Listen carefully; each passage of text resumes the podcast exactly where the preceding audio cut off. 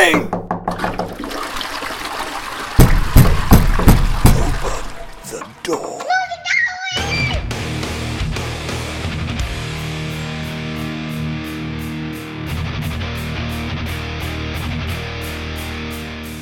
Depois eu tenho que inventar um nome, cara, só pra diferenciar o programa. Não sei se vai chamar Ruse Camoim. Da... É... Diarrhea. Diarrhea. Versão diarreia. É. Música ruim, Diarrhea. A gente realmente não quer vender o produto, né, cara? A gente realmente não quer vender o bagulho. É, então, é, bem-vindos ao Música Ruim, Diarreia, nossa versão Corre pro Banheiro que a notícia tá quente. É. Nós não queremos vender o nosso produto mesmo, esses nomes Perce... horríveis. Percebeu que marketing não é o nosso esquema, né? Bom, é, valeu, galera. É, vocês vão perceber que esse aqui é um episódio curtinho, um episódio de no máximo dez minutos. E eu e o Virtu resolvemos fazer isso aí. É, não entendam errado, os programas vão continuar normal, a gente continua fazendo as nossas grandes produções aí, George Lucas, é, como chama, Projac, de, de, sobre, né, sobre música que a gente já é, costumeiramente faz ou não faz. Mas a gente quer lançar mais coisas, com mais tempo e tal, aproveitar algumas notícias. E, e é isso aqui, a gente vai sempre tentar lançar um, duas vezes por semana, sempre que a gente puder, a gente encaixa alguma coisa e coloca aí. A primeira notícia do dia, já pra inaugurar o programa, que é o seguinte... E de hospedagem, nós estamos de casa nova, nós temos um novo host de hospedagem, agora finalmente achamos um lugar para o nosso podcast poder viver. Se vocês entrarem no Spotify, você vai ver que tá uma zona, tem tipo três músicas ruins em podcast, tá ligado? Tá uma putaria aquilo lá, é, mas eu tô consertando, ou não. E, mas agora nós achamos um definitivo que é muito bacana. É... Inclusive, nesse daí a gente consegue deixar mensagens de voz, né? Muito bem. Cara, esse é muito da hora. Eu vou deixar o link. Na verdade, no link de todos os episódios vai ter o link pra você deixar mensagem de voz. É tipo uma, ca... uma caixinha de correio. A hora que vocês deixarem, deixarem mensagem de voz pra gente, já chega pra mim, pro Virtu aqui. E se a gente gostar muito da sua voz sensual, você pode, inclusive, participar do programa. Exato. Deixa, a gente tá deixa... aí abrindo... É. A gente tá abrindo aí possibilidades para participações aí do, dos ouvintes, amigos e trutas, estão todos convidados. Exatamente, Desse, deixe mensagem e se a gente gostar de você, a gente põe no ar. Isso aí, muito bom. Bom, vou começar falando aí de sonzeira então, Fred, aí que uma banda que a gente tem muito apreço, um apreço em comum aqui, acabou de lançar um discaço, né, velho? Discaço, é o Deftones. Cara, Deftones, mais um acerto. É, um disco deles que a gente tava esperando já fazia um tempo, né, cara? Falamos até de New Metal da última vez, mas Deftones é outro nível, cara. Então, pra você que não conhece o Deftones e não ia por causa de qualquer coisa, de New Metal, gosta ou não gosta, foda-se, cara. É uma banda muito treta. Esse disco novo deles é, se chama Ohms, é isso? É isso mesmo, Ohms, O H M S. É uma resistência, né? É... Medida de resistência é medida, elétrica. Né? Muito louco. O que isso. que isso tem a ver com o disco, eu não faço a mínima ideia. Mas é porque a gente não teve tempo de escutar, assim, ler as letras e tudo mais, né? Sim, mas no geral, cara, uma coisa de se esperar do Deftones, cara. Ah, o conceito lírico é sempre muito abrangente, né, cara? É sempre cheio de metáfora, né? Eu lembro quando eu peguei o White Pony pra ver da primeira vez, falei, caralho, os caras querem dizer com um cavalo branco, rapaz. Será que é o contexto, né? Mas é tudo uma metáfora, né? As letras são cheias de metáfora, assim, exato, né? Então, não um bagulho entregue de mão beijada. Então... É o que torna a audição de um disco do Deftones sempre uma experiência, assim, excitante, né, cara? Cara, são, são... Tô conferindo aqui, são dez faixas, né? Tudo inédito. O último disco deles já foi lançado faz, sei lá, faz uma cara, uns quatro, cinco anos quase. E... É, foi em dois mil e dezesseis, se não me engano. dois mil e dezesseis, dois mil e dezesseis o Core, acho que foi o último disco deles, isso, que é um puta disco também. É, é um disco bom pra caralho, mas que sai ali, meio que veio num embalo de uma polêmica, né?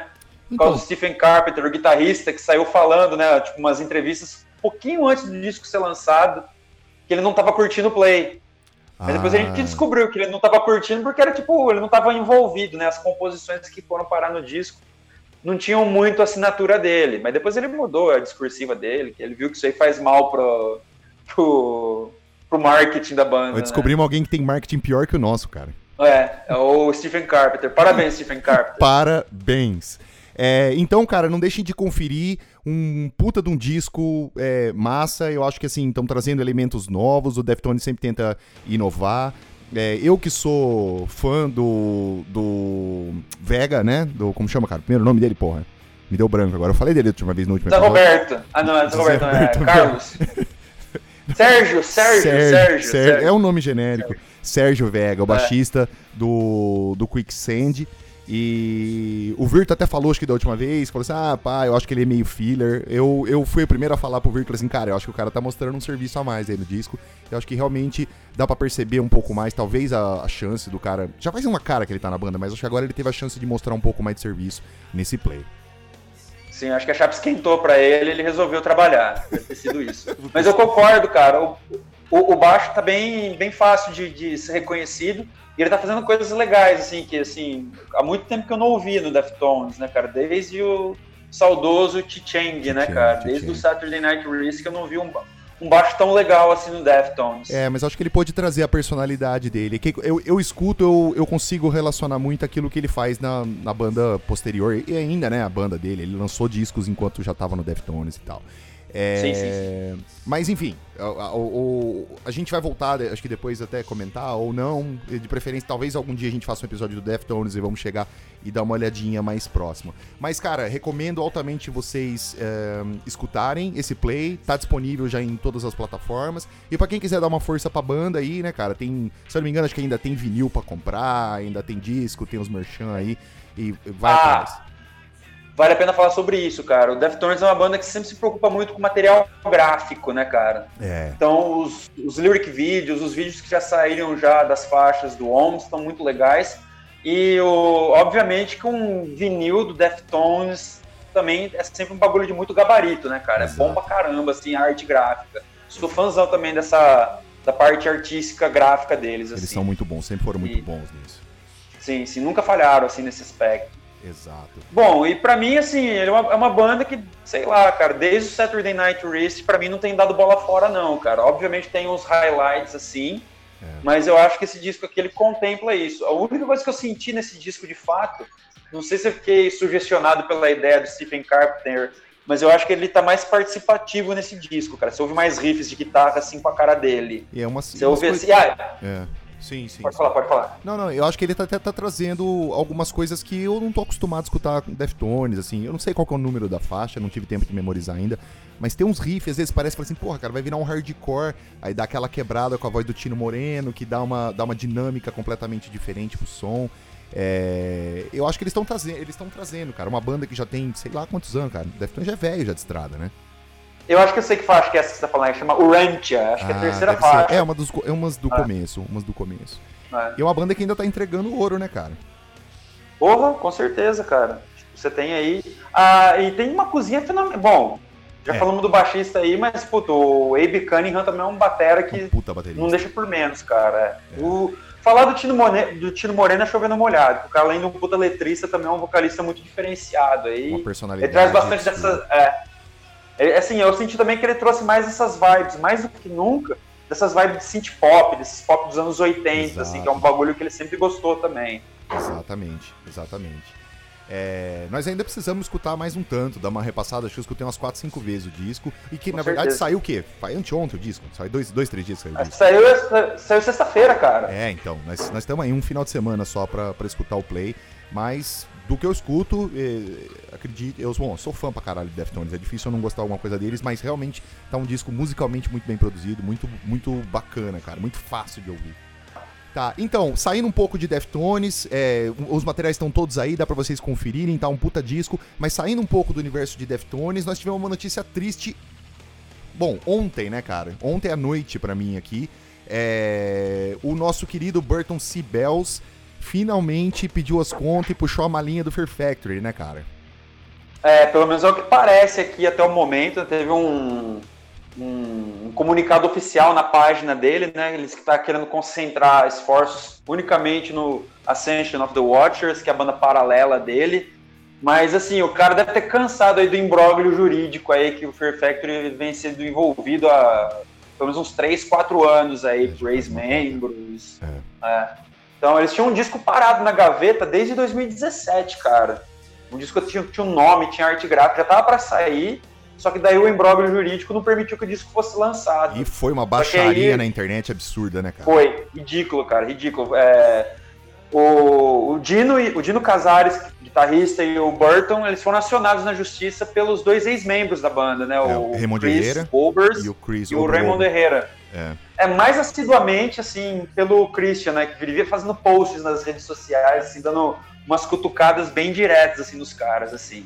Só que daí os caras... O Dino ganhou a, a, o processo. O Dino ganhou o processo. E... Só que, assim, ele ficou com cem por cento do, do nome Fear Factory, né? Eu tava correndo por duas... Por duas cortes, cara. Tava correndo por uma corte com o Burton e uma outra corte pelo Dino, cara. O mesmo processo, só que em cortes diferentes. Só que quem ganhou foi o Dino e ele ficou com cem por cento do nome. Só que aí também o... a conversa entre os dois deve ser bem, bem, bem, bem escassa, né? Porque até, até o momento eles não tinham falado a respeito sobre o assunto. Deu no que deu. É, o Burton resolveu... Foi uma, sair fora. Uma série de acusações. Recentemente, o Dino Casares ele fez um crowdsourcing para lançar o disco. Daí o Burton entrou na internet falando que era tudo uma papagaiada, porque o disco já estava pronto, era só para cobrir os custos de advogado dele. Ele tava dando, uma, tava dando um sete um nos fãs. Mano, só, só, só baixaria, cara. Só baixaria, cara. Bom, mas, mas o é que importa é que, né, velho? Eu acabei, é pena. eu acabei de ver aqui, no, eu pertenço a um grupo fechado aqui no Facebook do... do Fear Factory, que o Dino, ele me acha que se manifesta. Uhum. Ele falou que o disco vai sair, o disco vai sair em março de dois mil e vinte e um, vai ter participação do, do Burton, isso já tá certo, só que o que vai ser feito para promover o disco ainda não se sabe. O Dino falou que a porta tá sempre aberta pro Burton, né? É. Eles podiam restabelecer, tipo, aprender a se comunicar, né? É. Tipo, isso é um mal de muitos dos músicos americanos, os caras não sabem conversar, parece, né? É, vamos torcer, vamos manter o, né, a esperança. Fear Factory é uma, uma lenda aí dos anos noventa, anos dois mil, uma banda que fez história e, tipo, puta, ia ser muito triste acabar assim, né, velho? Mas vamos Com torcer, certeza. Muitas bandas já deram merda e voltaram, então é, eles que são adultos, que se entendam essa porra aí, volte com a banda que é o que me interessa, o problema deles é deles. Ex- exatamente. E eu só quero deixar um, um, um último... Mano, na verdade, acho que nem sei se é o último recado, mas pra aqueles que não sabem também, um dos discos, pra mim, mais é, aguardados, acabou de sair mais um single, que é o, o novo do mister Bungle, né, cara? Que tá aí pra estourar também, fiquem de olho. Eu separei meu dinheirinho, fui lá na loja, tava de olho pra comprar o vinil duplo lindão, que tá pré... É, pré né, pré-lançamento. Fui no banheiro, voltei e já não tinha mais, cara. Caralho, mano. É, cara, e assim, é o que eu, eu falei já em algum post meu na internet, cara. O melhor disco do metal, de metal do ano periga ser de uma banda que não é necessariamente metal, cara. Que é do mister Bungle, cara.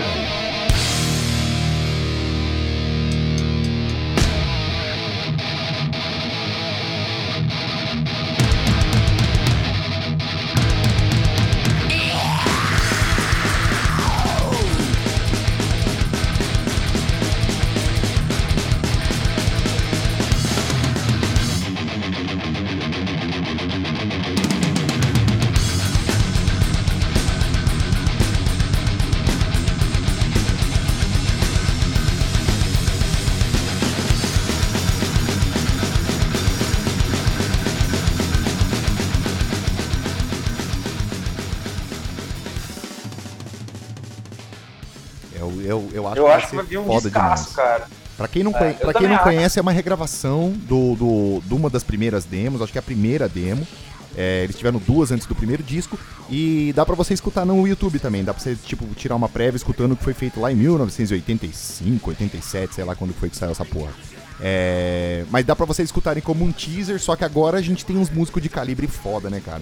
Nós temos o Scott Ian na, na guitarra, Isso. nós temos o Dave Lombardo assumindo as baquetas, que é colaborador do, do Mike Patton já puf, há milhares de anos. Então, décadas. Assim, cara, há décadas. Então espera que vai ser um petardo e vai ser uma coisa muito louca à lá mister Bungle.